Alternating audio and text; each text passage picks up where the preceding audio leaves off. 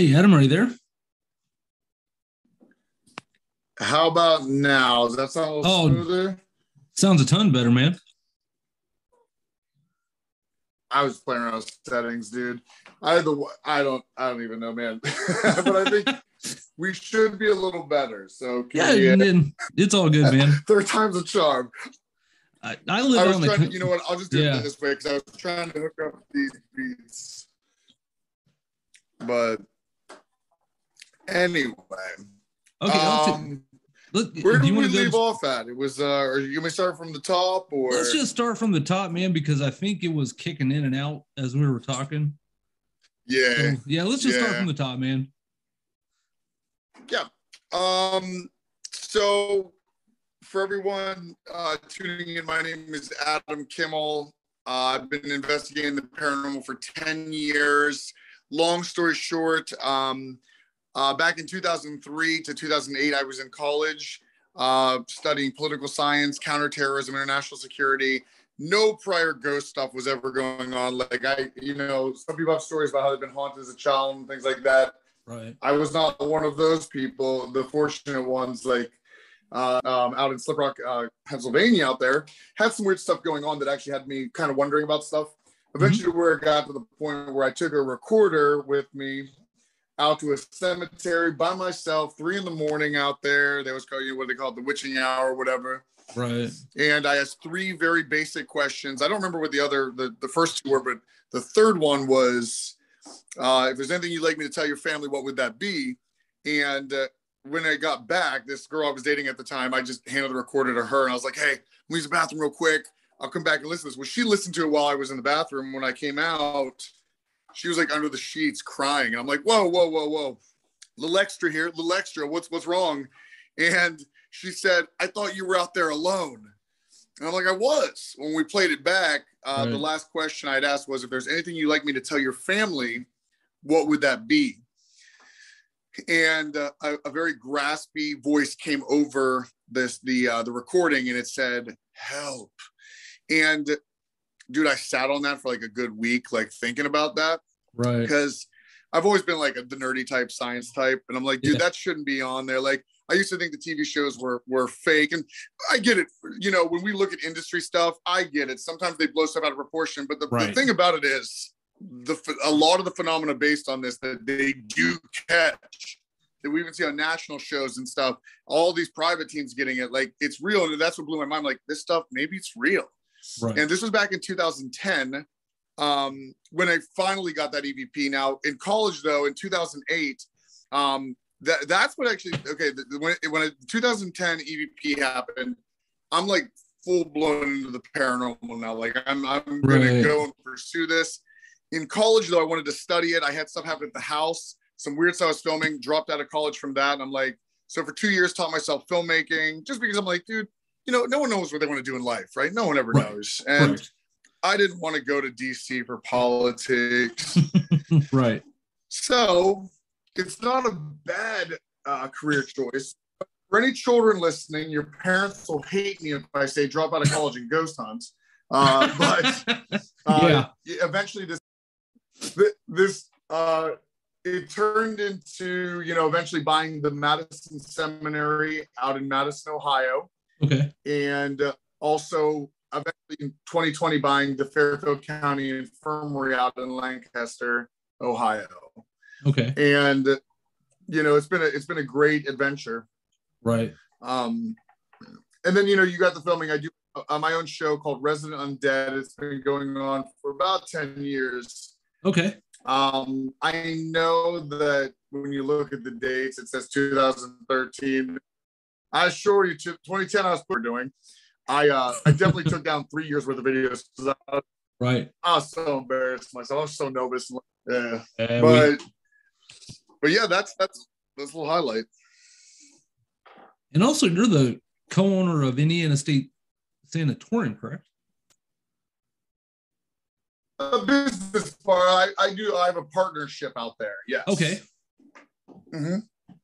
Oh, gotcha. So when did when did you get into that? we opened. Well, we were uh, we were doing some location scouting, um, for uh, uh, for one of the TV shows, Destination Fear. Oh, uh, we got okay. we were sent out there to like kind of talk to um to talk to the owner, just make first contact, right? Right. So when I got out there, we met Greg. Uh, Greg, it's uh, Greg Art Larson, and awesome guy, awesome dude. I love him. And uh, right. you know, at first he wasn't sure what he wanted to do with the place, and we started talking about what was going to happen. Like, you know, if this show came out, and then I told him, well, I own two properties out in in Ohio, and you know, it'd be really great to save this place and use it for paranormal tourism. And Right. that was new to him because he was big into LARPing and music Oh, and okay. it kind of worked out because mhm. so it kind of worked out in a great way because now the buildings are being saved we have a massive amount of revenue coming in huge Awesome. restoration project is underway like i was actually i was actually just at iss too because billy creek village is right next to it that one's just been purchased Okay. um, ISS is like two miles down the road. I had to go pick up some clothes. But we started the project back in last February. Okay. Wow, dude, that place is coming along. Yeah, Awesome. yeah. And I know a lot of people already been there. So Right. Yeah, I was going to say because I've heard about it, but I've never had a chance to been there to get there yet, and I'm I'm dying to go. oh, it's oh, dude, it's worth it. it's worth it. Yeah, I was going to say because a lot of people have been telling me about it, and It's ridiculous. Like, I mean, I don't know if it's just because we can get into deep theory. Like, is it because it? But it's like, yeah, it's it's wild, dude. right. Okay, so like when you first like started, Madison was the first one you purchased, correct? Correct. I had I had the Randolph County Infirmary. I um uh, that that all fell through. I had a uh, deal out there. The uh, partner, the current guy that's left behind with our our business transactions, he basically uh, used me to convince the commissioners to sell it. This was back in 2014, 2014 ish. Right. Um, and what happened was we had formed an LLC, you know, and he goes, Well, we'll form this LLC, um, all this stuff, but you know, you're really good at talking to these people. And I studied politics. Like, you know, Right. one of the things is like coaching and classes how to speak, Right. you know, and things like that. So, uh, you know, in the very beginning, uh, all the newspaper articles show it. Uh, I had convinced the Randolph County commissioners to sell this this icon, this beautiful icon. Right. Well, anyway, the LLC was made, and when the bid came down, because now that it was up for bid from the county, anyone could bid. Oh, okay. But we had to put a bid in. It was supposed to be under the LLC. Dan was in this. It's still an active LLC. So, Okay. um, but anyway, the bid goes in and puts his own name down, right? Right. So his own name is down in the bid, not the LLC that I'm a part of, because he was going to use the vast army of people I had in the paranormal. He knew nothing about the paranormal. And to this day, really doesn't care about the paranormal. It's more about like he's in it for the money, the wrong, the wrong reasons. Right. But uh, well, anyway, since the deed went into went by of being used to save it. Now I love that building, I really did. But then when I was telling him like, you know, things weren't getting paid, people were getting used.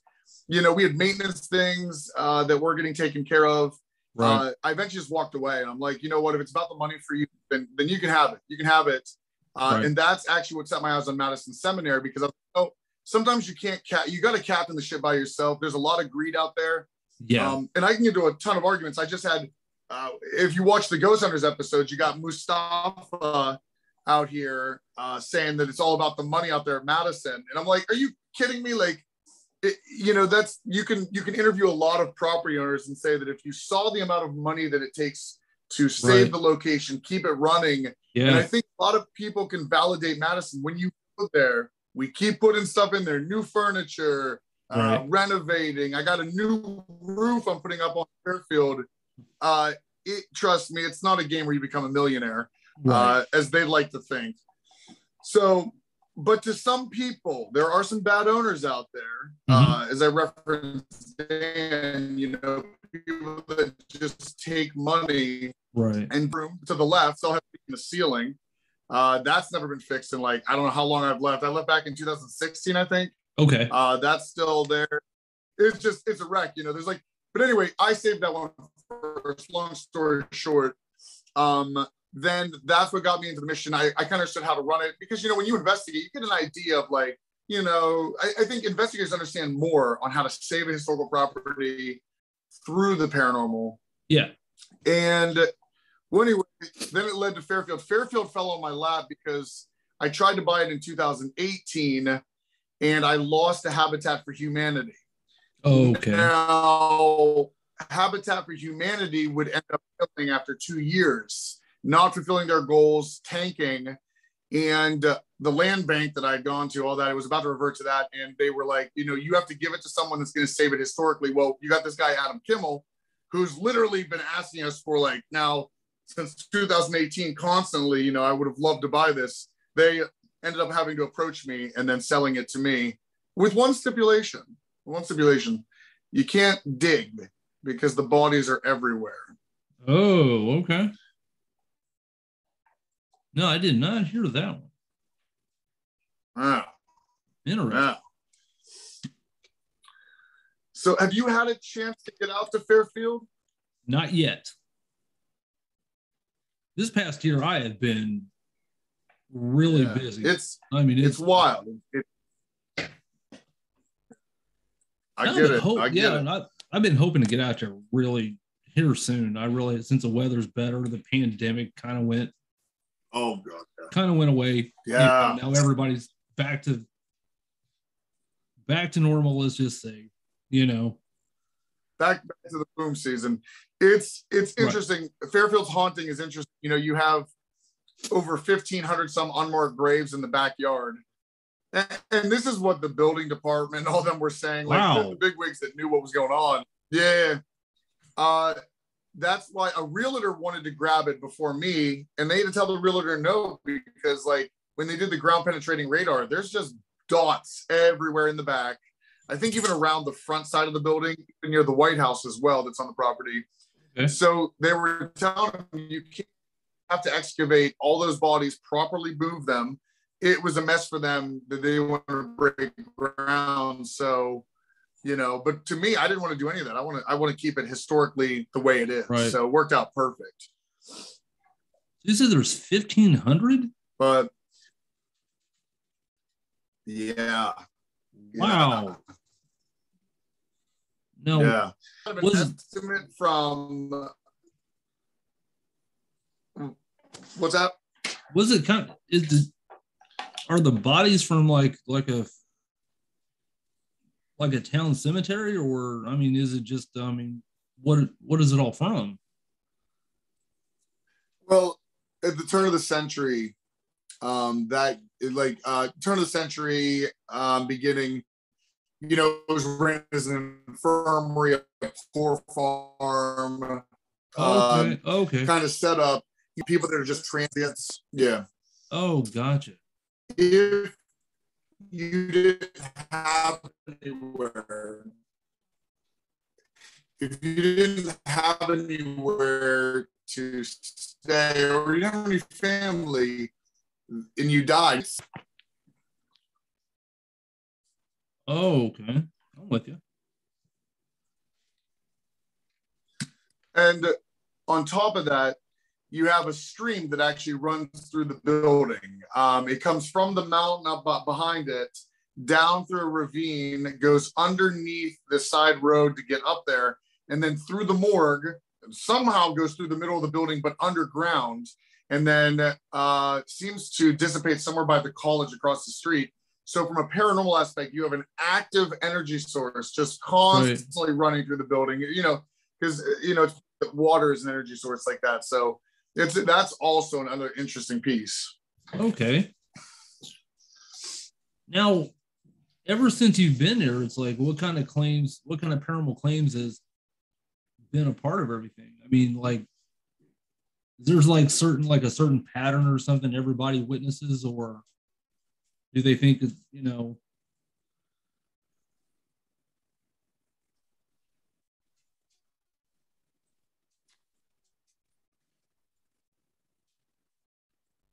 Not really a pattern. Um, you know, you your a have been seen like at least smaller figures. And when people say children, I think it's because the the, the black shadow they see is smaller. We have had people say they've actually physically seen what looks like a translucent child. Um, a lot of shadow play upstairs in the dungeon. There's a dungeon on the fourth floor.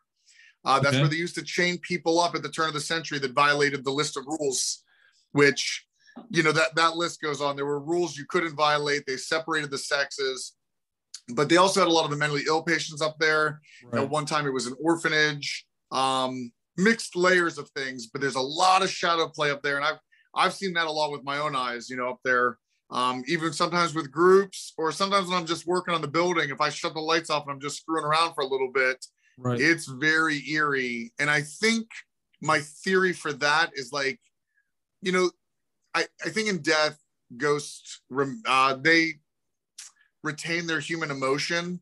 Mm-hmm. Their, their, um, uh, how do I put this together? Like they retain their human emotion, their aspects, their um like if a ghost had if someone died with a and they didn't have legs, let's say, and a lot of psychics can validate this, that even in death, they still think they have broken legs and they have to use crutches to get around.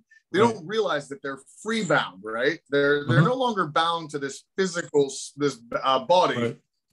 And even if the mentally ill patients like if you were to go into an asylum and say it exists today we we couldn't have a normal conversation like we're having right now right it would be a little more sporadic and there'd be a lot of surprise you know like constant every time someone came they'd want to see who's there maybe who's there and i think that's why it happens upstairs you may have some of those patients are mentally ill they knew nowhere else to go nowhere else to go even though their body's buried out back that upstairs dungeon was their home and even now in death, they still have that curiosity, the head's bobbing and looking as you're, you're looking down the hallway.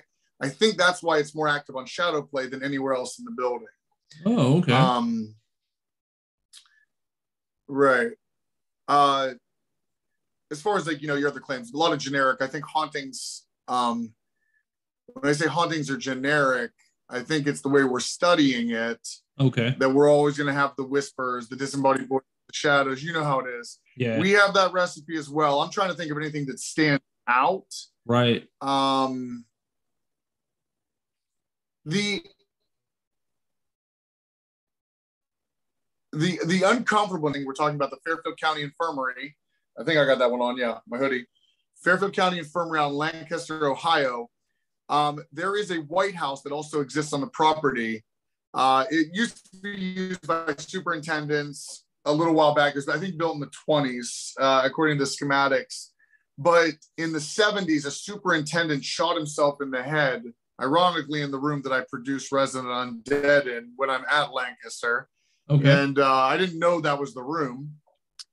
And it is interesting with that spirit. I've had a lot of teams come in, and and I don't feed a lot on the haunting. I really, you know, if a team asks me what I what I had happen, I'll tell them, but I don't want to really front load Right. And a lot of the teams that haven't been front loaded with stuff said, they feel like there is a male oppression there, right? Okay. And a male force. It's one specific male they think. And I was starting to come to this theory that maybe it is possible that that superintendent in the 70s, um, Norris, that shot himself in the head is still traveling back and forth between the house and the infirmary, which are only separated about, about 150 feet.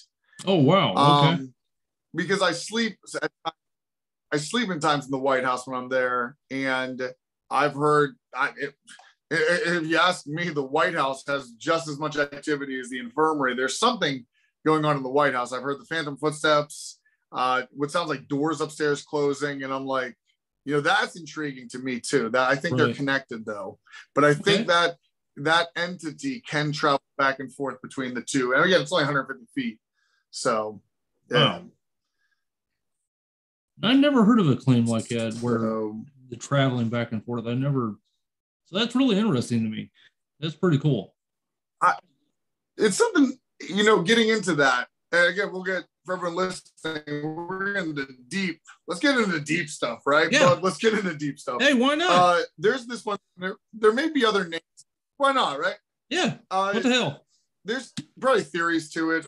I I, I, I call it uh, taxi cab theory. It's something I put together because when I was starting to get into the paranormal, I was like an isolationist. I, I'd read a little bit of stuff, but Right. I, I, I guess I'm so backwoods that when something would happen, I would try to like identify it myself. And my friends and I would use the terms taxi cab theory was that how do you help these spirits move from location to location, right? When you hear about like one spirit's haunting a place, then maybe it came from somewhere else. Well, how does that explain it? Was a taxi cab theory that we are the vessels they use to travel, Right. clear, i.e., attached.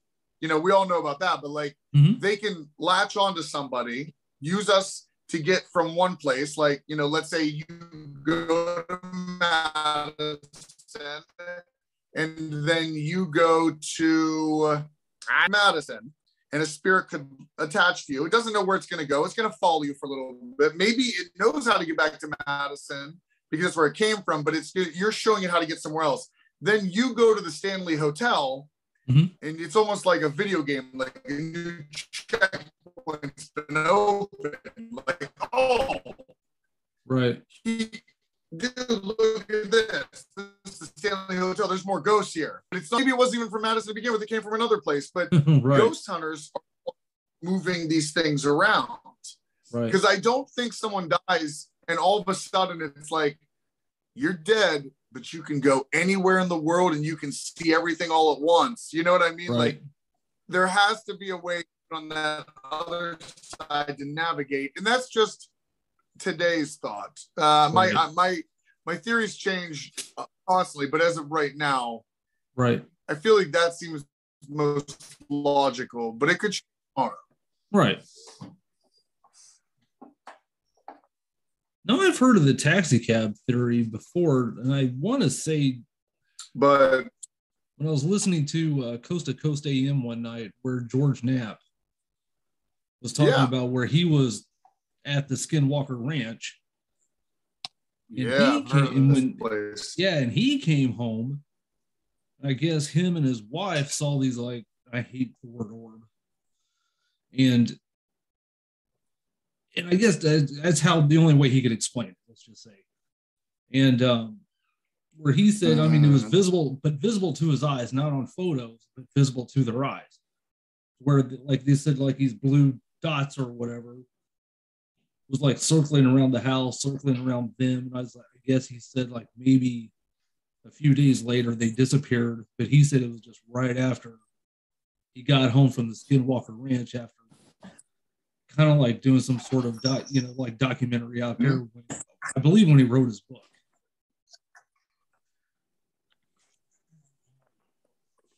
Right. Um, I think I think that can correlate, right? Like it Yeah. knows how to follow, like it follows. Um, but that was the thing, like because I do believe people can be they can have attachments. Like we've all I remember this used to happen to me in the beginning a lot. When I first started investigating back in 2010, 2011, where I would come back from an investigation and eerie stuff would happen when I got home. Something would knock over. Um, I, I think I had cats at the time. I had one cat back in 2011. I remember coming back for an investigation. I, I'm leaning back on my chair. My cat's on my lap. This is the nicest cat. Name's Olive. She's still alive. I got a male today. named Oliver. Nicest cat. But she. yeah. and she's sitting on my lap and uh, all of a sudden she looks past my head like she's looking at me she looks over my head like something on my lap and i turn around like i mean i know i'm at the house alone but i'm like freaked out looking behind me like what did you see that sparked you and that was right after i came back like Matory. and but now I, when I come home, like came back from Billy Creek, came back from ISS, uh, I don't feel anything at any of those times come back with me. Like they're definitely haunted places, stuff's going on. Yeah. But I'm wondering if something's changed that either these spirits communicate with one another and they're like, oh, hey, follow this guy. Oh, follow his friends. They all do this thing where they'll come to our places, definitely communicate to other places so we can maybe tell other ghosts what are going on or we can meet other ghosts because maybe we don't know how that plane of existence works. Maybe Right. they have to be connected that way somehow. And I mean, it could get deeper. It's like, well, then, you know, I, I don't take any religious stance on this, but then it sounds like from a Catholic point of view, that's purgatory, right? These spirits are stuck in purgatory Right. and they're just waiting, right? Because it's wondering, like, what is going on? Right. Or is there a time when a spirit can move on when they want to? Like maybe you hear this thing, they have unfinished business, right? right. Maybe it's not that corny from the 80s of a saying, but maybe they just want to stay behind to watch their loved ones while they're still alive Right. or they want to stay behind because they want to watch a family be born. And look how humanity's messed up over gold, right? We want gold. We're materialistic uh, uh, things we we grab, but to some people's homes, that's their kingdom. Right. And even in death, they do not want to give that throne up.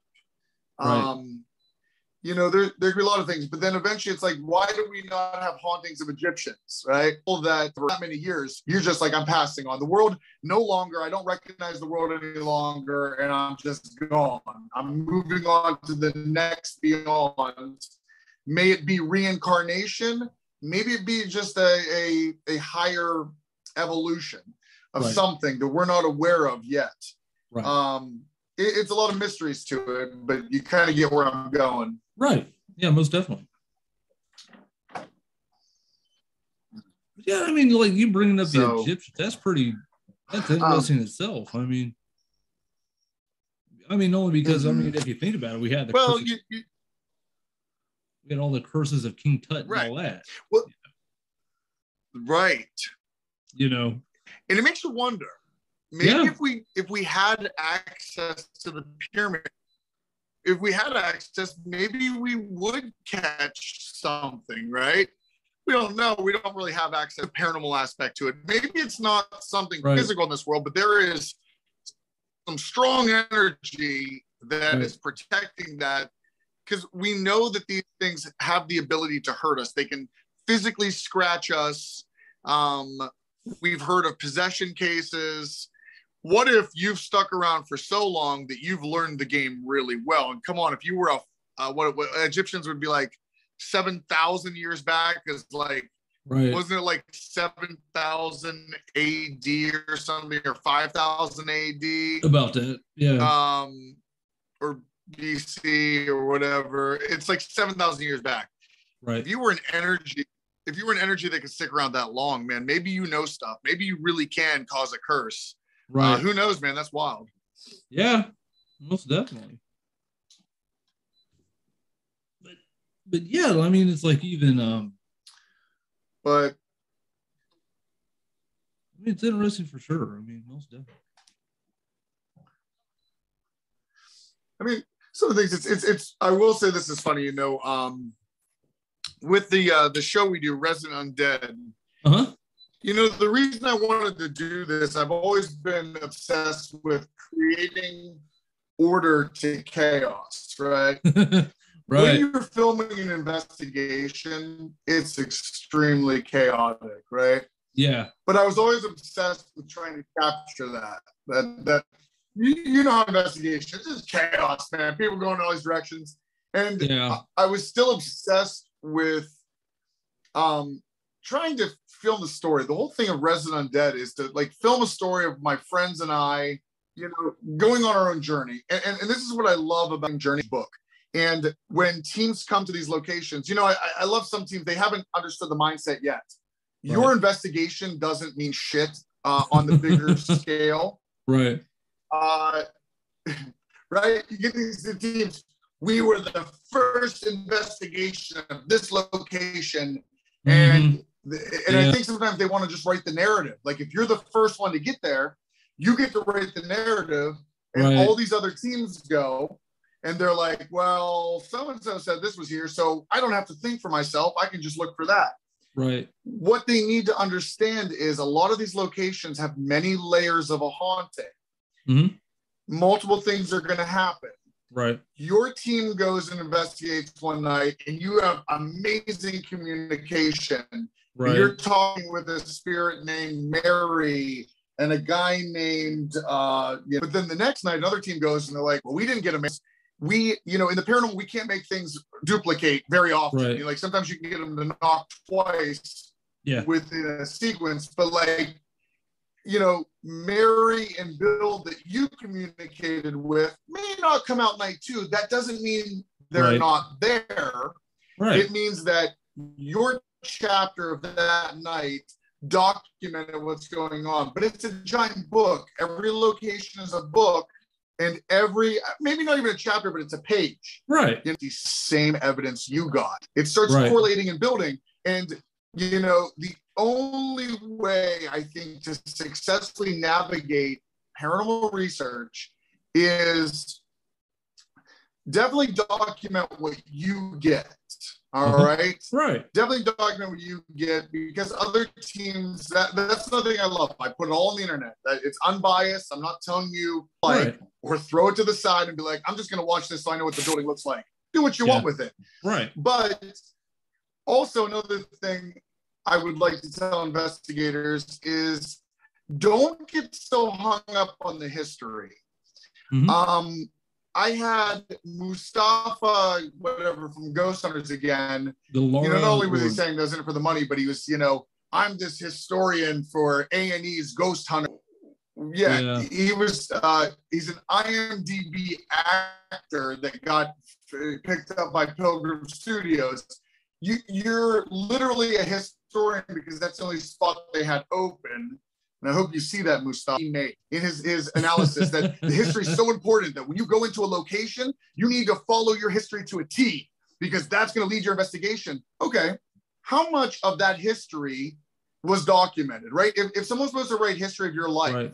I mean, you Yeah. know your, your history the best, but Uh-huh. like, hey, I'm writing history on Bud Kelly. Uh-huh. I'm only probably going to get a fraction of it right. Uh-huh. But then does that mean that that fraction leads an investigation to talk to Bud Kelly?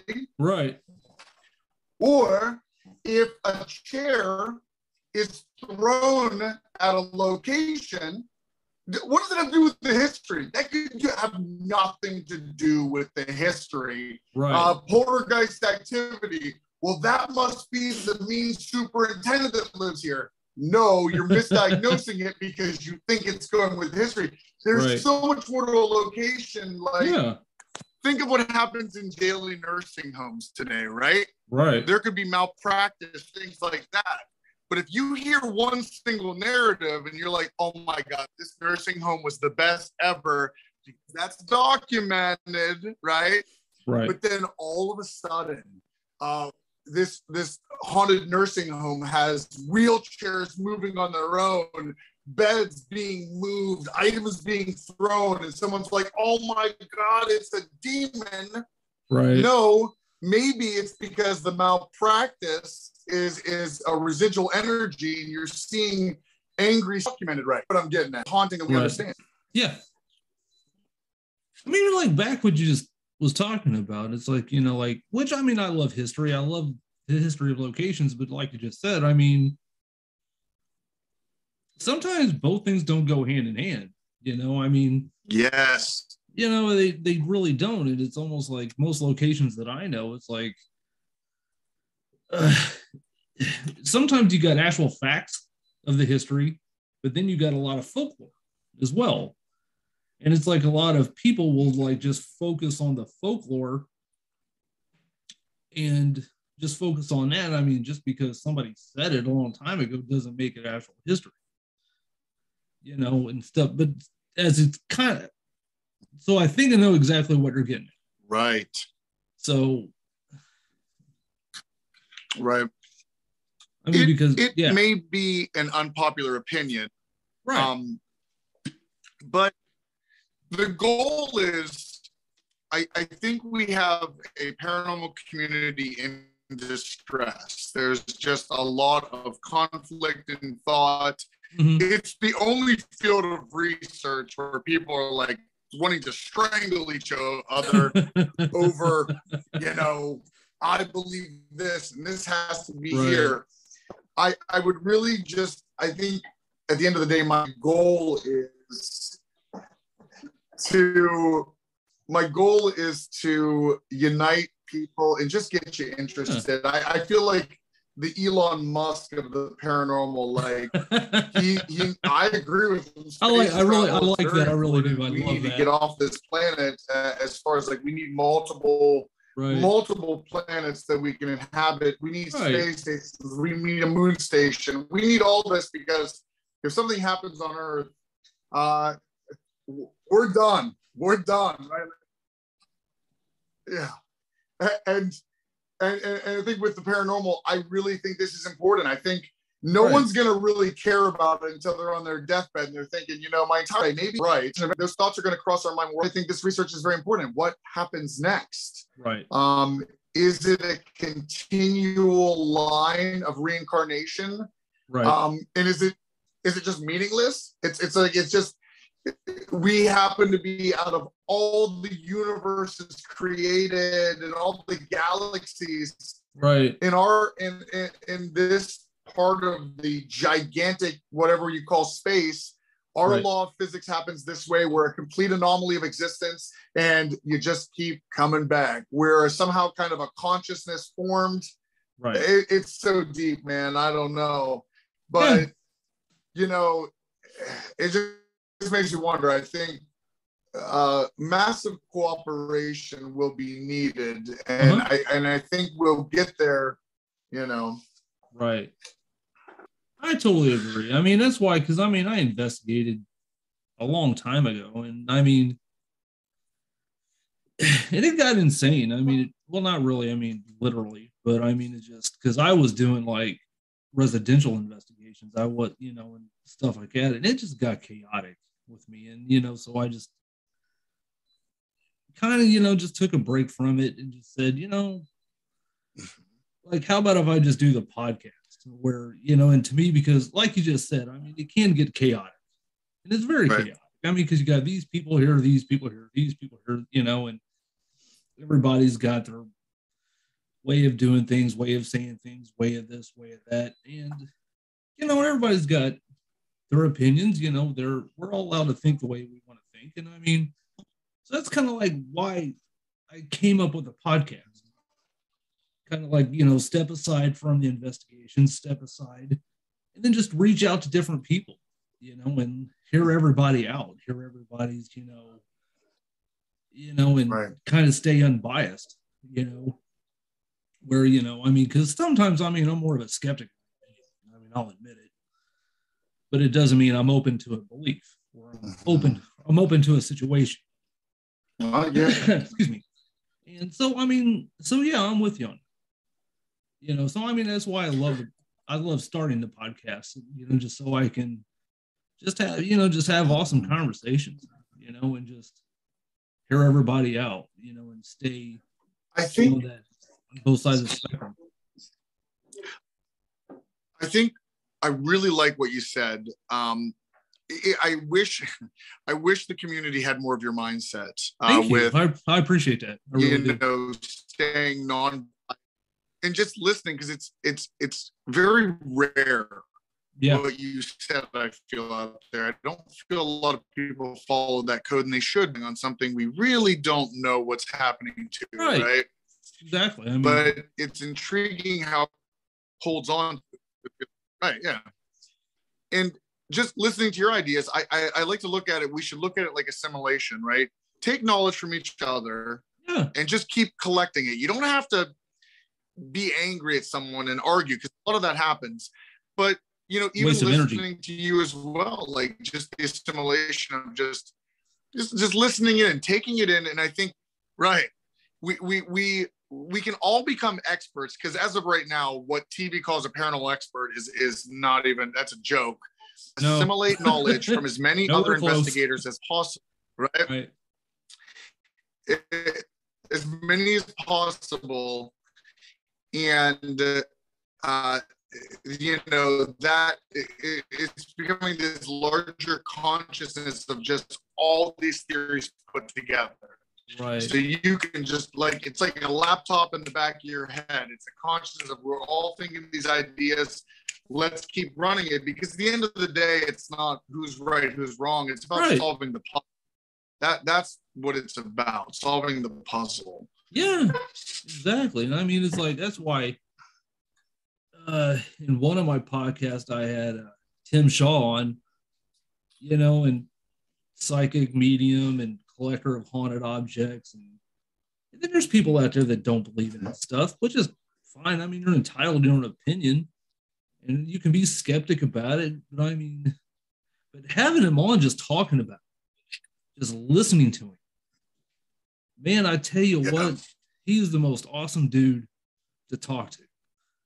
And telling his stories on his objects, telling his stories and stuff like that. And I mean, it was just awesome just to hear him out, you know, just to listen to him. I mean, and I mean, because I'm not one to call anybody a liar. I'm not one to call anybody, well, just because I believe this, you know, doesn't mean it, you know, you can't believe that or you can't think that way. It's how dare you, you know? right you know, so that's why you know I- I like hearing people I've out. worked with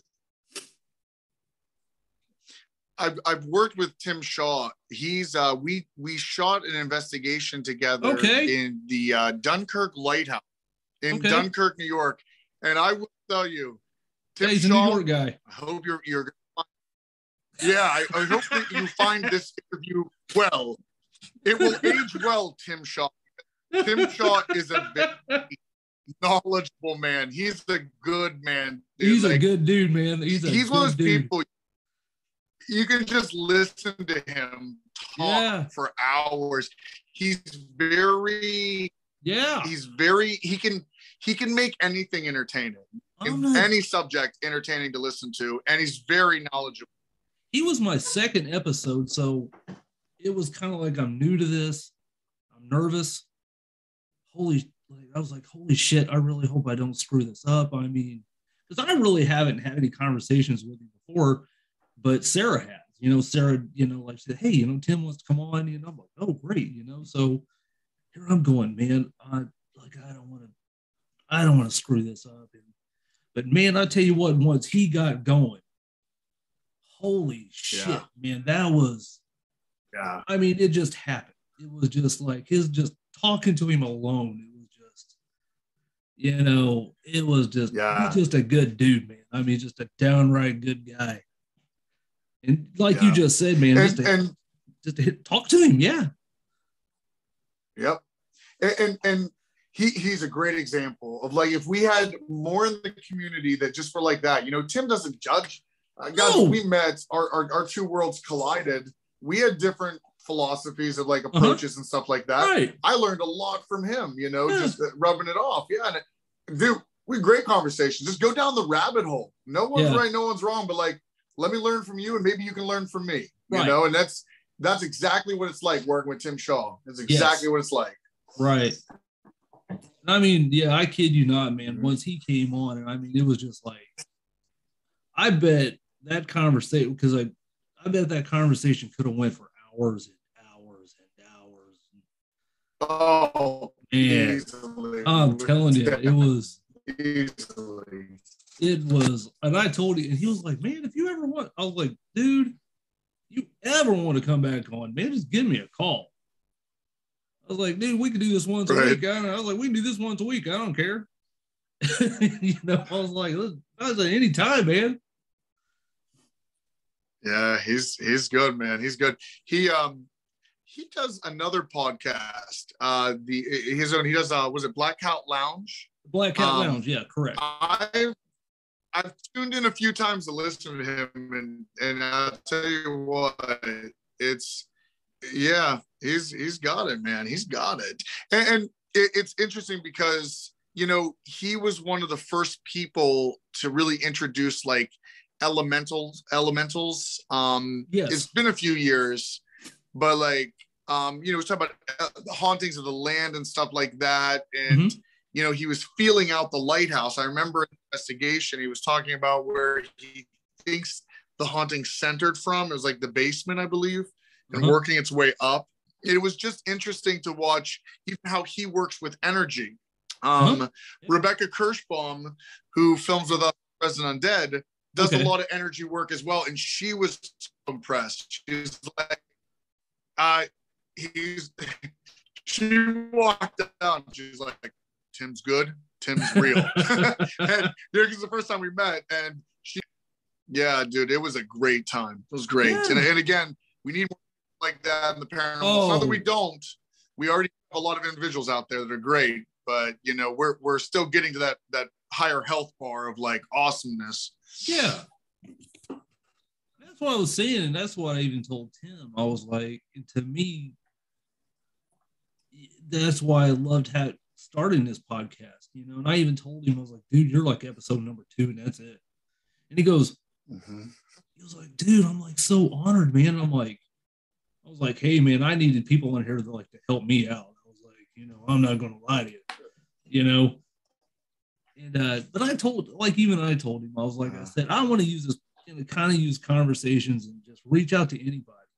And I already, you know, I've had a UFO researcher on. I've had, you know, different like ghost hunting, uh, just ghost hunting people and stuff like that. And I mean, just like I said, just hearing them out, you know, just hear what they got going on. Hear, you know, if they like, for example, I just had Matt Warner on and he just started like a uh, historic preservation society out in uh, Yes, he did up there Yeah. in Boston, uh, the Boston area. Yeah. yeah. And I mean, I told him I was like, do this why I do this. I mean, just you know, let's other people hear what you got going on and stuff like that. You know, because there's people out there that are private that might listen, might not. I don't know.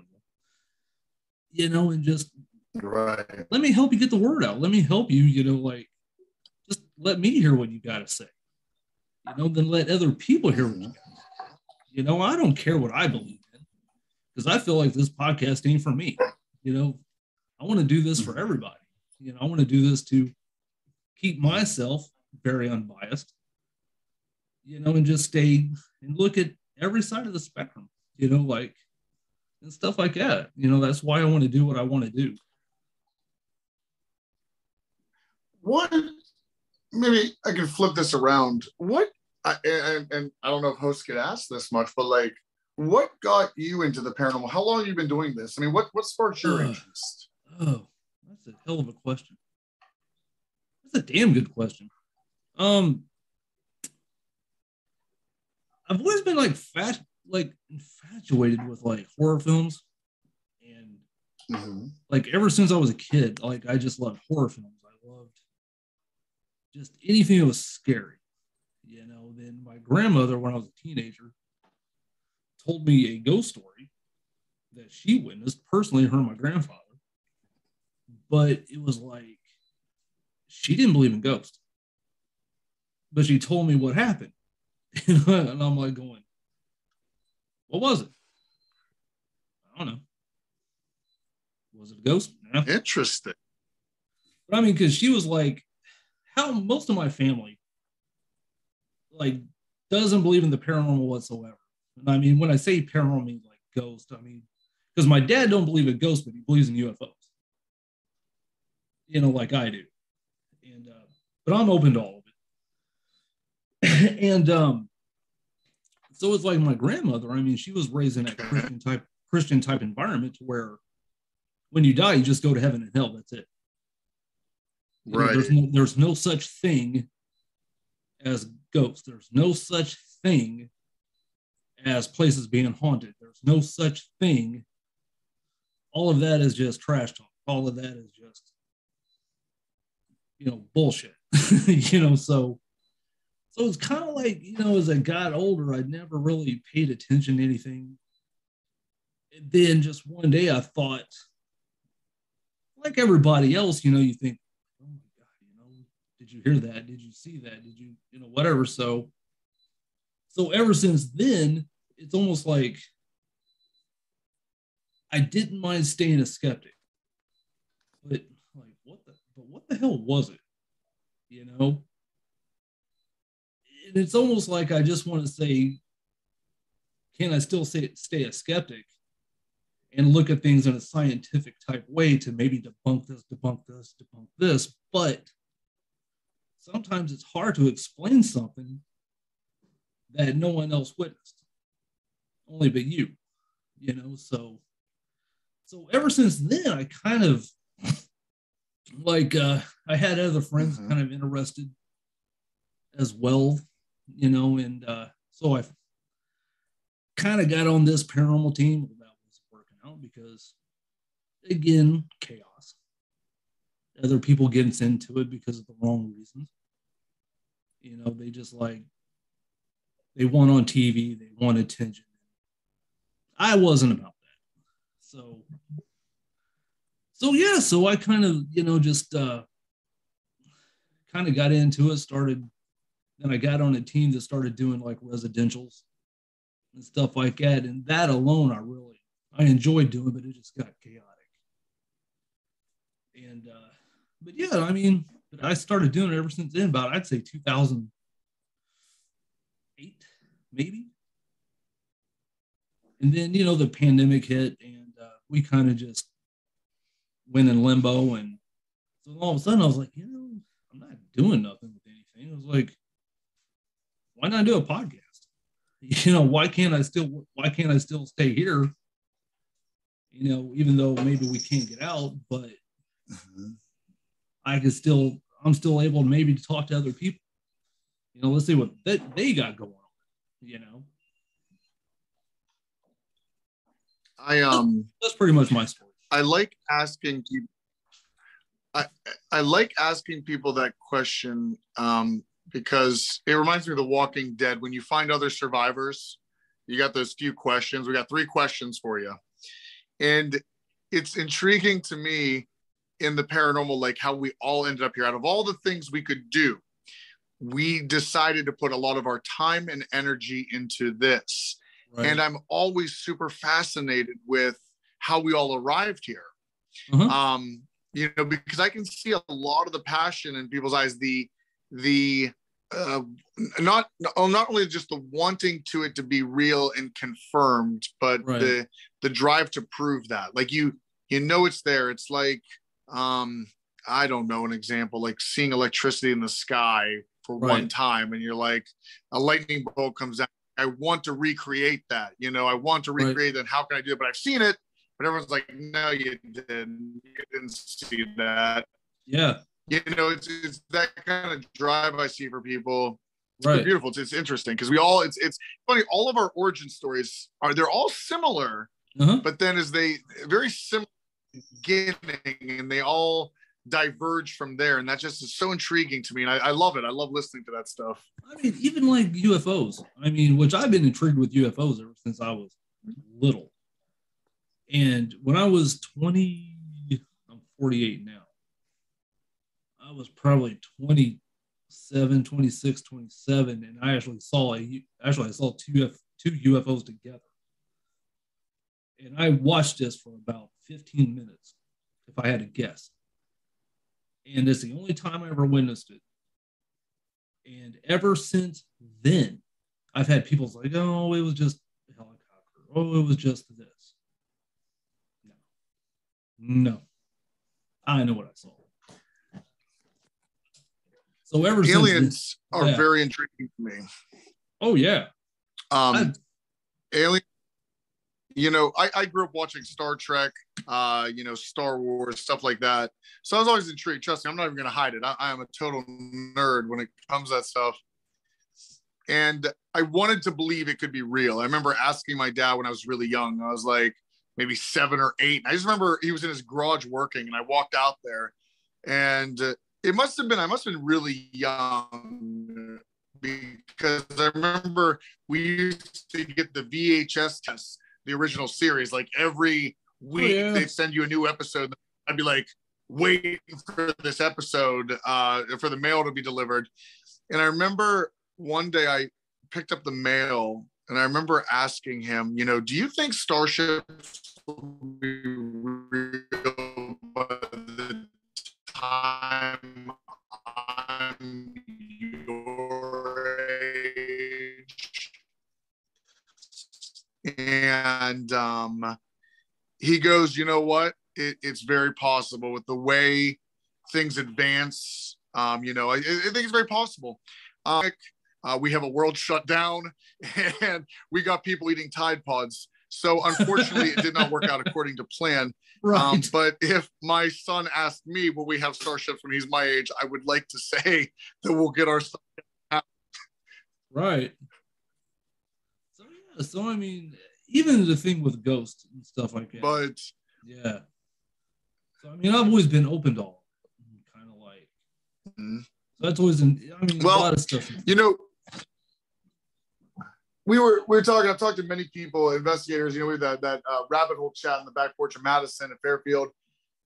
Um, Nick Groff, when he came out to film Death Walker at Madison, you know, we're, we're over here talking about all these theories about like, um, you know, like, what, is it possible that we're dealing with aliens, like an interdimensional species that is trout? It's always been here, but now that we have the technology to like very, very low key detect them is it changing now? That's why we're seeing it across the, the, the country across the globe of paranormal phenomena. It's just it's a it's a fourth dimensional species that's literally spying on us.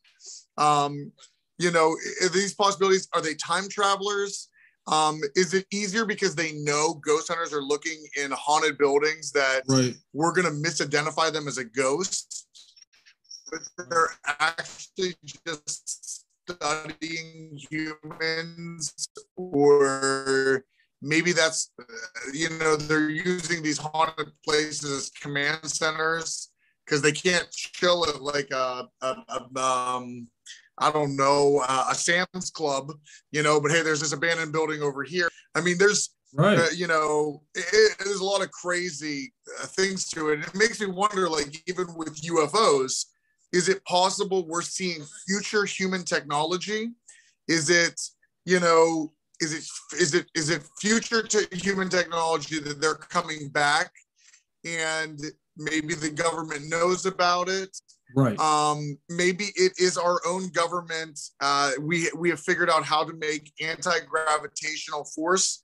Um you know einstein and uh einstein and even tesla. And i gotta say that 369 damn you're fine. Or at equal every time i say that combination. But he uh right. he said once you understand the the abilities of three six and nine you will understand the um and einstein was talking about frequency you can unlock uh with frequency and vibration you can do a lot of things Right.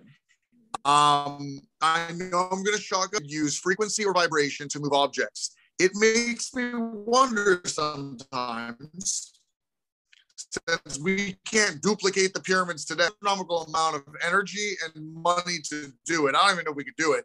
So if 7,000 years ago they had this, is it possible we lost an ancient technology that Right. dealt with vibration uh, of, of levitation because if you're moving stuff at a certain frequency and vibration can you move large objects can you move like you're vibrating it in a certain way that you literally can walk up to and push it and it'll glide in the air if Right. that's the case um, that may solve the riddle of why the you know when you look at the pyramids the blocks it's almost like the blocks are melted together perfectly like you can't even slide a piece of paper through the Mhm. crack and it's like you know even just the precision if you're Right. building that pyramid you've got to go down to a quarry that's like 15 miles down which means somebody at the pyramid is like hey yo we got a two ton block that has to be this dimension by this dimension oh by the Mhm. way gateway.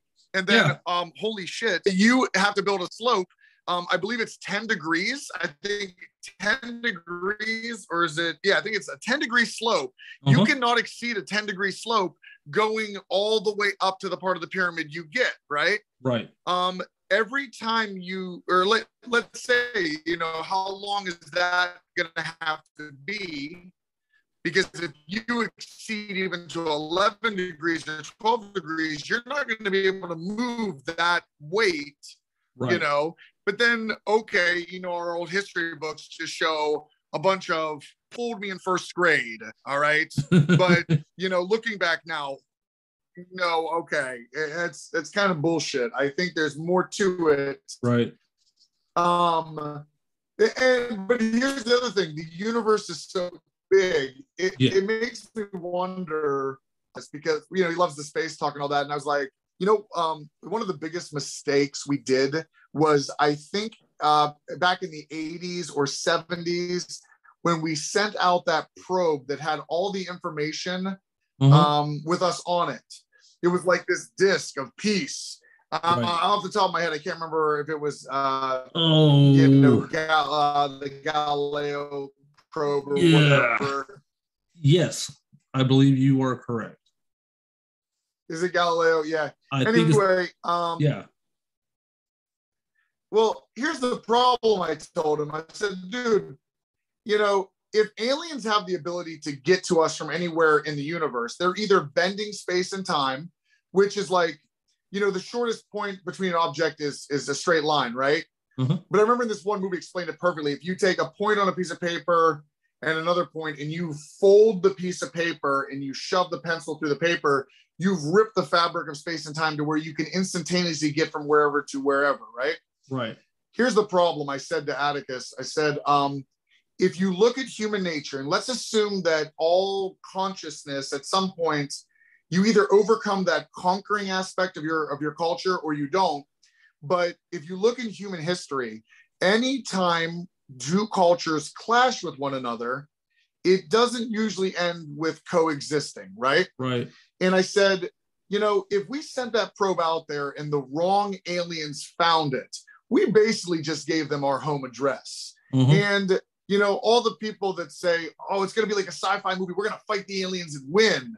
Dude, the minute they show up, um, we better send our best negotiator to talk and right. don't you lift a single weapon because I assure you, there and, and, I'm not a coward, I assure you that, but I'm not also an idiot. Um, they right. will the, the amount of power they have, just stand down, just stand down because uh, their their ability to travel through space is phenomenal, but I assure you their weapons are even meaner. So, well, it's almost like I think what I had Dave Rosenfeld, and he was the UFO researcher based out of Salt Lake City. And me and him was talking. I said, I am a firm believer. It's like during World War II when we dropped the bombs on Hiroshima and Nagasaki. That was almost like the big, hey, hey, hello, we're here you know, it's like almost like it's almost like I think yeah. like my theory.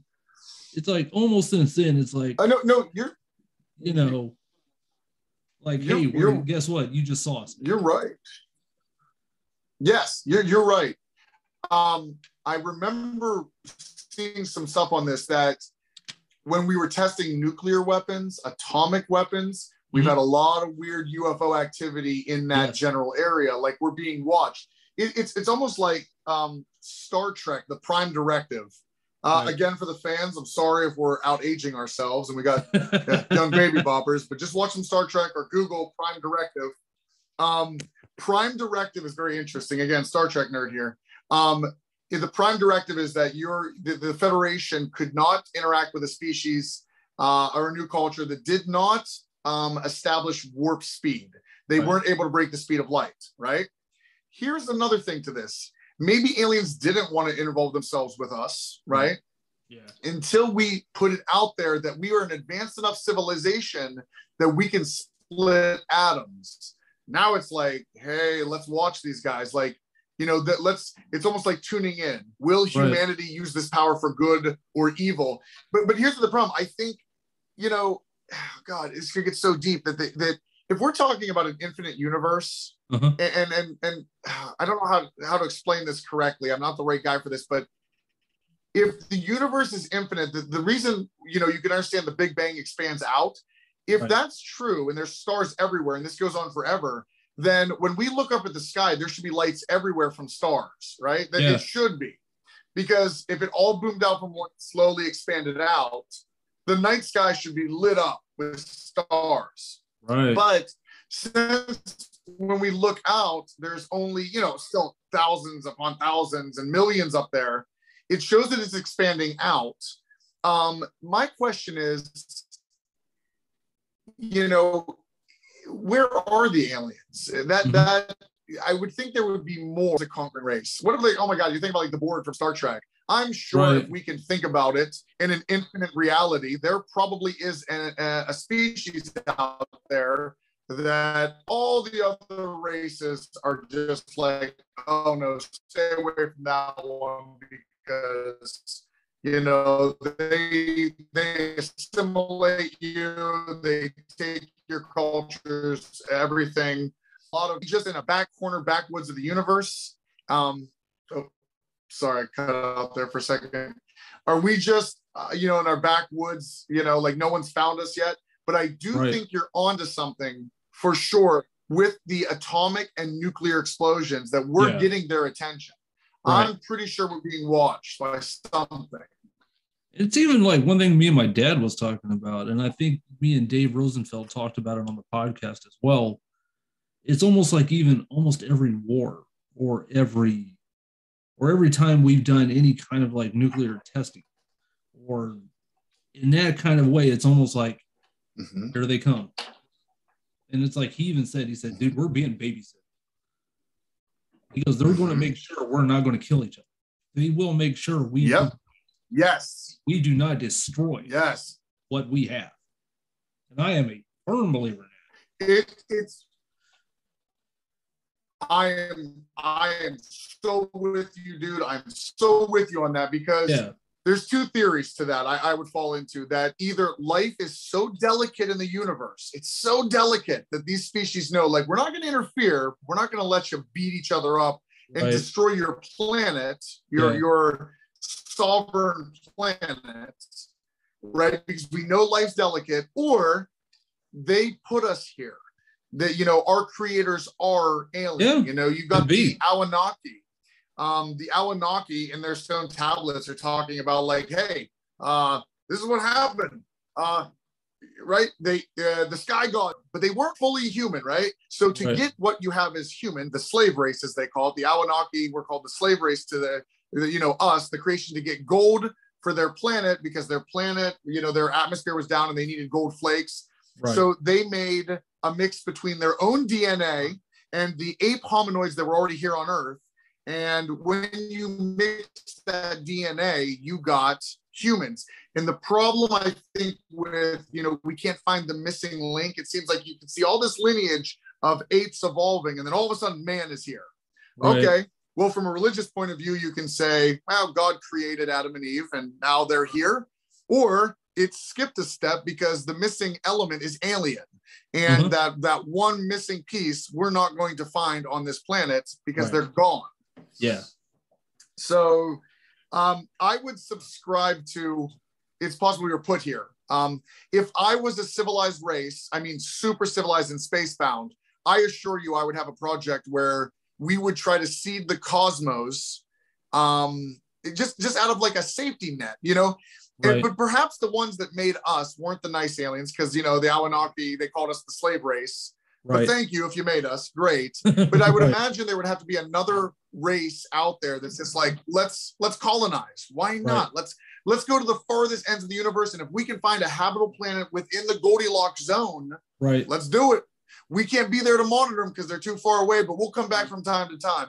And perhaps space and time is different to them. Maybe you know we've been here for how many you know millions of years of evolution on the planet. Right. And how long has man been here el- evolving over half a million years? Whatever, give the number. I'm not quoting it, but like perhaps to them, only a few years have gone by and they're able to watch a lot because time moves differently. You know, we, there's, there's, I mean, so many things in the rabbit hole we could talk about. Um, Even- I mean, but like yeah. even even with me though, I've been a machinist for 26 years, and I've worked in three different aerospace companies, and um, you know that's one thing also me and Dave talked about. I said if you really sit back and look at it, like let's say during the time of Roswell, let's say 49, you know, around the 50s. Look at our aerospace technology from then to now. Yep. And it Yep. has not been that long ago. I mean, it has not been Yep. Hundreds and hundreds Isn't it intriguing? Yeah. and, to any any children that are going to listen to this, okay, down the line, I always tell kids be be open minded and question everything because let's let's do a little timeline here. Uh-huh. Isn't it funny that at the turn of the century we got horse and buggy, and Yeah. then 16 years later, okay, 60 years later, you're gonna tell me not only did we figure out how to leave our atmosphere and, and, and defy all of this uh, and get through the what is it, the Drake Belt or something? Uh, we were able to live feed that shit from the moon and all of this stuff. Um, Oh, okay, I'm not trying to be a huge conspiracy theorist here, but It's like we just recently got the the consumer grade technology in the last decade to do any kind of live stuff. But you're telling me that you could you could with a 10 second delay transfer from the moon with no problems. If you if you ask me, um, and this comes into politics, right.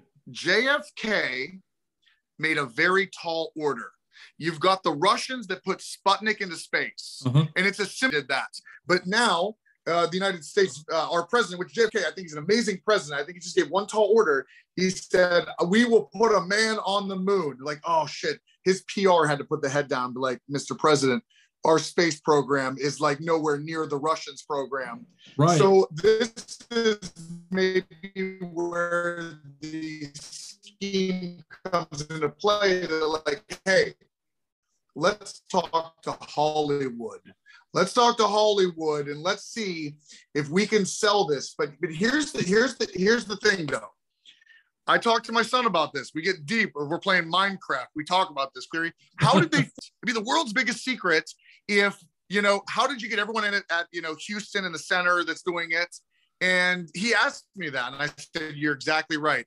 I said, The only people that seem to have issues are the actual like Buzz Aldrin, Neil Armstrong. right. Whenever they were interviewed, they wouldn't put their hand on a Bible and say they were on the moon. They're always trying to fight. They're like, Don't question it. You know, Right. and then as they get older, they start saying weird stuff like, well, the truth is we never really went. Here's the Right. only theory I can think if the moon landing was faked and this is an illusion, is that a shuttle really did it, got calculation of what's going on. So it's possible that you see a shuttle being shot up, but somehow there is another live feed on Earth that's being broadcast as you think it's being seen, right? And this is the, the most common conspiracy you hear about.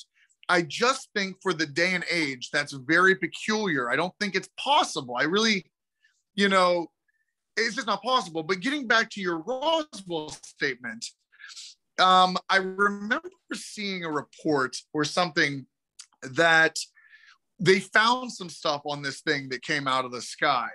This Right. cigar shaped object, or I think it was something before that. There was actually nearby in, in one of the other Texas towns. Remember the cigar shape? They saw that. Uh-huh. Roswell was shortly after that. Um, This this thing comes down inside this craft of what's you know alleged, like said, there were three aliens. They had some kind of fabric woven over them very tightly.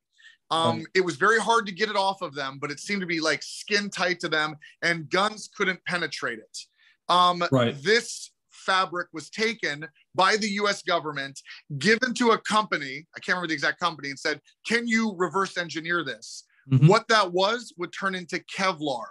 Another thing was in the Yes. shuttle, they saw windows or what looked like glass, but when they looked out of it at nighttime, they could see inside, they could see outside perfectly Right. they somehow ripped this apart, took it to one other company in the United States and said, Can you reverse engineer this? We don't know what it is. You don't need to ask questions. Can you reverse engineer this? That would become night vision technology. There were Correct. lights, wired lights, all lit up in this, this craft. When they took these wires apart and they gave it to like IBM or some company, they said, "Can you recreate this?" That would eventually become fiber optic uh, communication. Uh-huh. Um, then you have like microchips they found in there. They take that to IBM. I I agree with what you're saying. I think a Right. lot of this is reverse engineering because it's not that I don't want to think man can't advance, Right. but I think what's happening is we may have had a little outside assistance. I We're a just don't think we could have did it that I think we got alien technology and we reversed it. Exactly. I just don't exactly. think we could I have done it that agree. There. I mean, Yeah. Mhm. I agree. I absolutely agree with you. It's just again, I want to give us the pat on the back that we could do it, but like seriously, 1900, even 1901 to what 1964. Come on, Right. 63 years. No, that's not enough time to advance into space.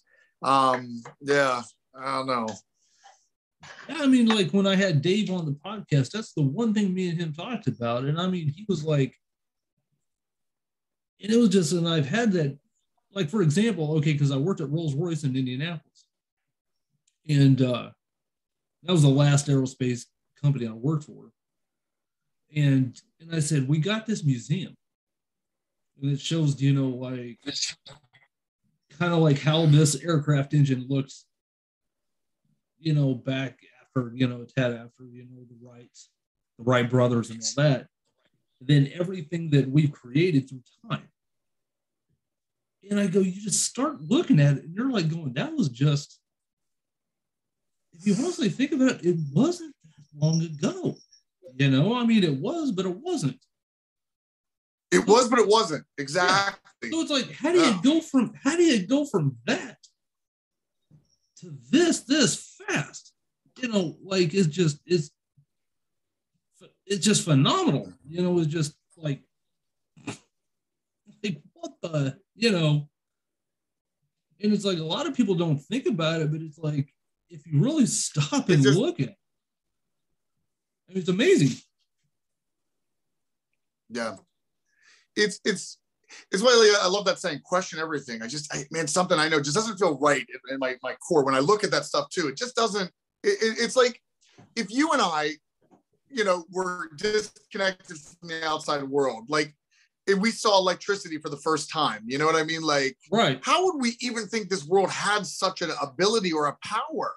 Right. you know like just just discovering these things it, it, it takes so much time even like think about the first person who found fire like okay you you you you, you see lightning strike out of the sky and it creates a fire and ancient man sees that and it's like oh what what is that you go up to it you touch it you get hurt so you know whatever it is hurts you right. when that fire goes out you, don't know how to recreate it you Mhm. don't know that if you know you would have to like you know rub sticks together very quickly it takes such an advanced mind Right. to duplicate something that you saw come out of the sky and be like oh i'll make this Right. here and to get that knowledge to spread across the globe of how to make fires how to make language alone. How is it that you and i can communicate with one another understanding that certain sounds we make from our vocal cords mean something symbol symbolically or we understand that? Uh, and i'm just going from the base of human civilization. Like yes we can we can move pretty quickly but i'm just so impressed when you read these history books it's almost like it's it's polished up Uh-huh. you know? And um i i don't know. I i think you know again it's not that i'm against conspiracy at all. I'm not. Right. um, i subscribe to some of this stuff because i know the world's not the way we think it is. I, I know it's not. Yeah. but i'll tell you what there's some conspiracies heard out there that i'm like i would not be surprised as shit if that's real. You know what i mean? Oh yeah.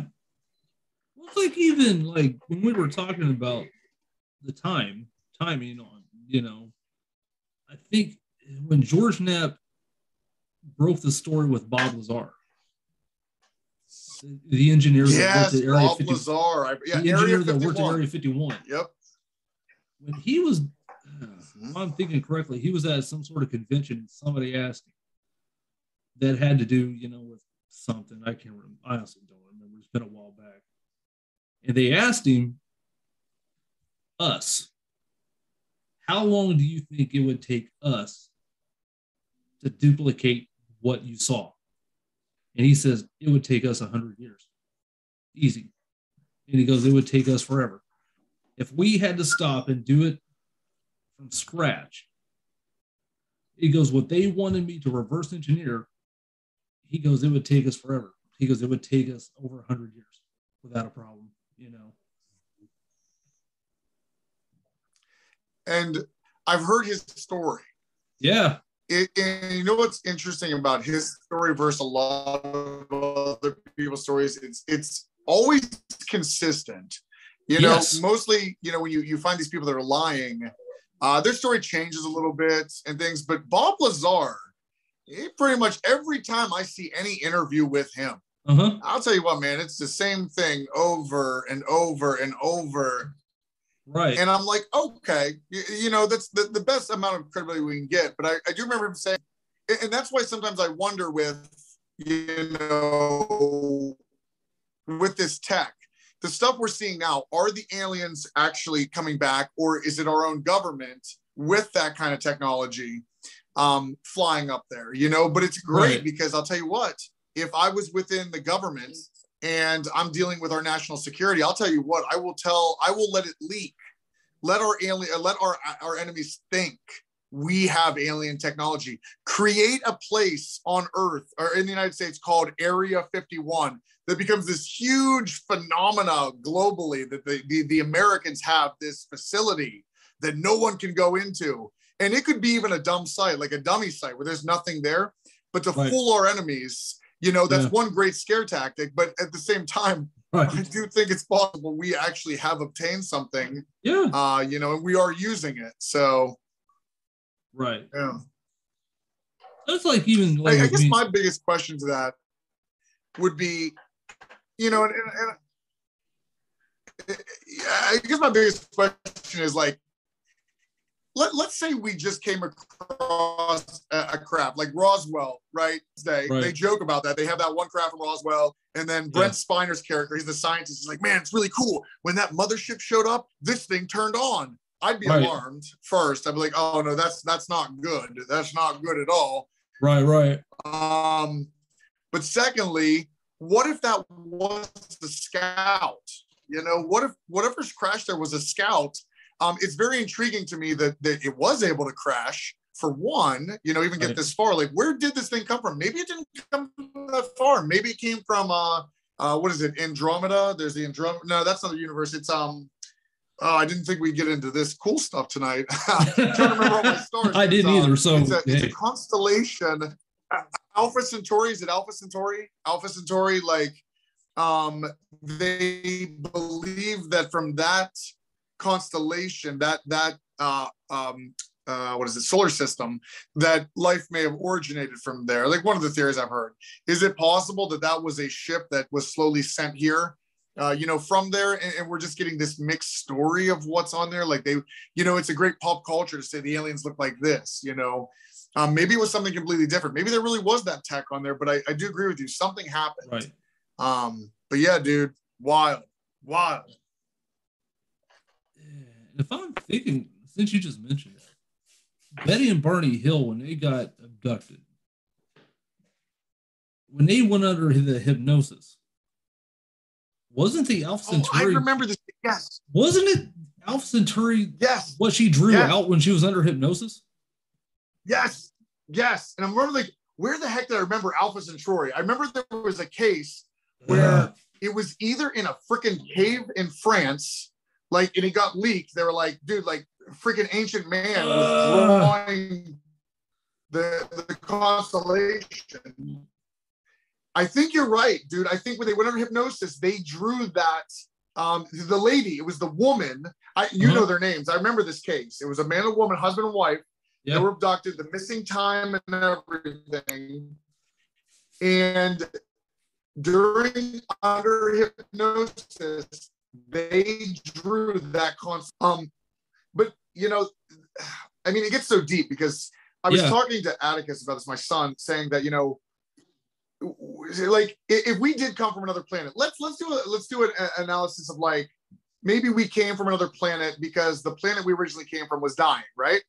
Right. Um, we get on a ship and well, let's backward. Let's go backwards. We're we're actually driving. Had this conversation. I said, uh, my dad's a mechanic, great mechanic, one of the best mechanics ever educated. But I said to Atticus, I said, okay, you, Grandpa, and I are in this car, and we have to go. Uh, like as of right now, we leave and we go. We drive this car into the Amazon. We're like weird road to get into the Amazon, and we go deep into the Amazon. But I said, Atticus, you know, the minute we get into the middle of the Amazon, we run out of fuel. All right. Right. Now we're in the middle of the Amazon. Grandpa is the best mechanic ever. Well, how what can he do for us? He can't get us fuel. Okay. But let's say there's just a little bit of fuel left. It's only a matter of time before that car dies. And uh, let's say even if we did have more fuel, there's no mechanic shops there. He doesn't have a lot of his tools. Eventually, that car is going to die. Okay. Uh-huh. Now, this gets into the bigger theory. Um, we're going to get stuck in the Amazon with a van and we're going to have to live there now. If we were another spacebound race and we went to Earth, came to Earth, oh God, dude, like 500,000 years ago, 400,000 years ago, our ship landed here. And it's kind of like what Elon, right? But we won't be able to get you probably in your lifetime, right? Remember right. what I just said there because that's going to play a factor. But like we go there, ancient man is there 400,000 years ago. Their ship by this point now is long deteriorated. Uh, they have no communication with the other planet because they were just there to colonize Earth. And eventually, as generations pass, they're going to forget their origins. They're going to forget they came from the stars. Right. Um, what's interesting about Mars, and, and, I'm not sure if I'm. It seems interesting. Like there was a nuclear blast on Mars, um, and it's in the it's in the soil samples. Like something's weird about like something you would find in a nuclear explosion is in the soil of Mars.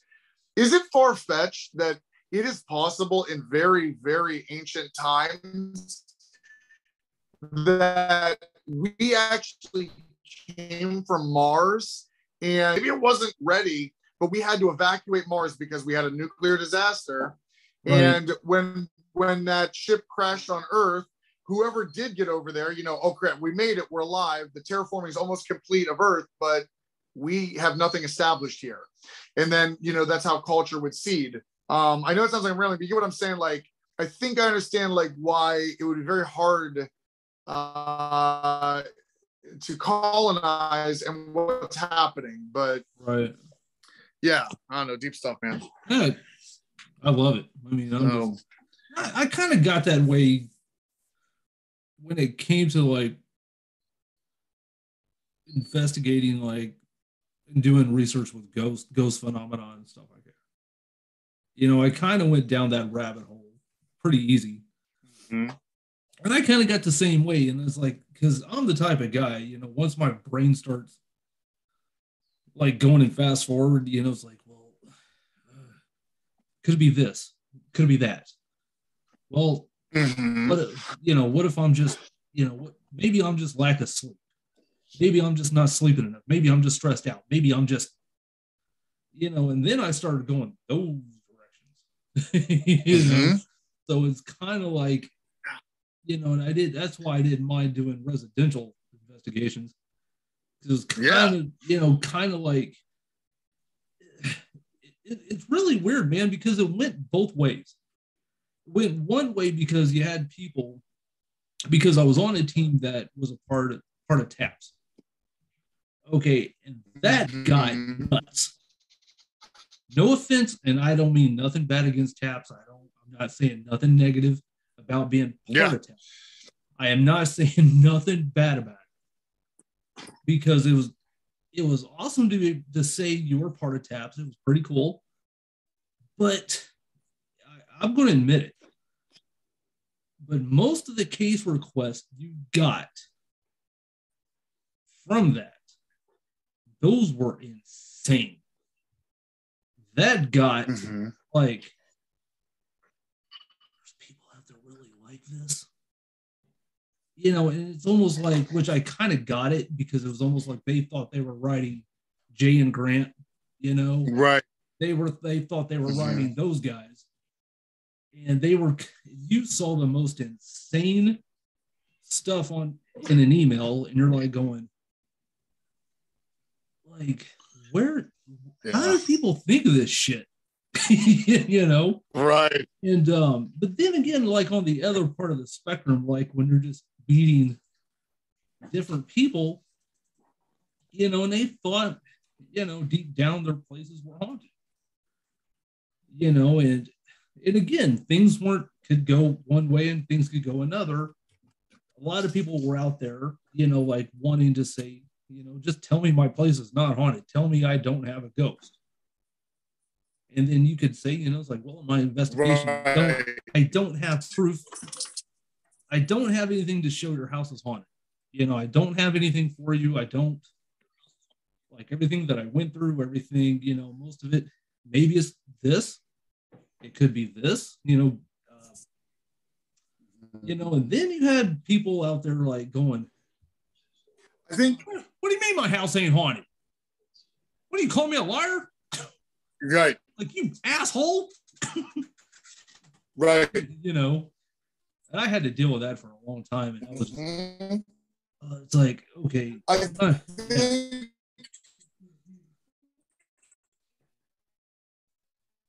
I think there's two people, and I'll shoot it. I'll shoot it real. I think when it comes to residential, like what's happening is um you're breaking deal. They're just like maybe our house is haunted. Let's get this team to come out and do it. You know, I right. think that's going to happen. There are the ones like you described, the ones that are going to say like, "What do you mean my house isn't haunted? I know what I saw." Right, right. Um, you know, I, I think it's when you mix television with tell the investigators that have been influenced by television. Yep because you know the, you know what my cue is, and I, and I can say this right now. right. How I can tell an investigator doesn't have a lot of research on the ground or or, or runtime mm-hmm. is if you listen in production, you have to speed it up really quick, right? Yeah that's not how it works. When you ask a successful, when you do a successful EVP session, you may have to wait two, three, four minutes in. But when I watch some people, it'll be like, well, what's your name? What's your favorite food?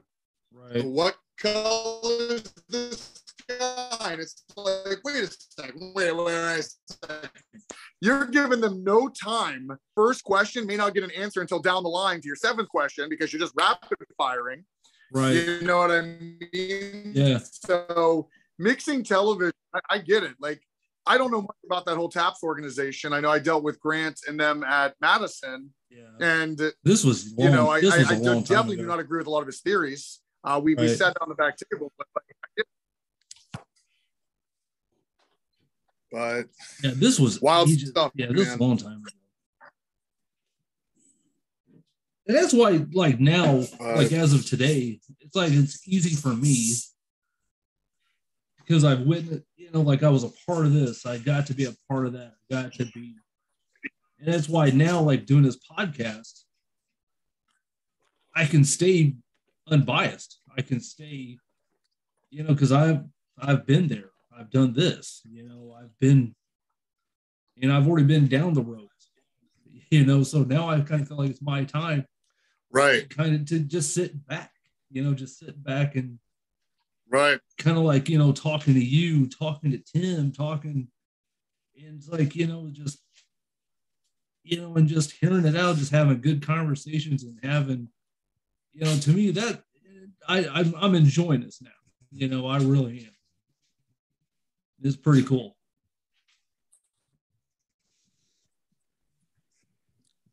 I mean, I know we could chat for hours. Uh, I was on, uh, you know, radio shows can be tough, and and I will tell you what I really enjoyed was let's just get right into the wildness. You know what I mean? Uh-huh. Uh, you know, you, you, just go down this rabbit hole. I love this kind of stuff, and I think the most interesting yeah. podcasts, like what you're doing here, is just just spitfire, dude. Open fire, whatever idea we went from ghosts to uh, you know all this stuff about and ghosts to freaking Roswell, dude, to Alpha yeah. Centauri.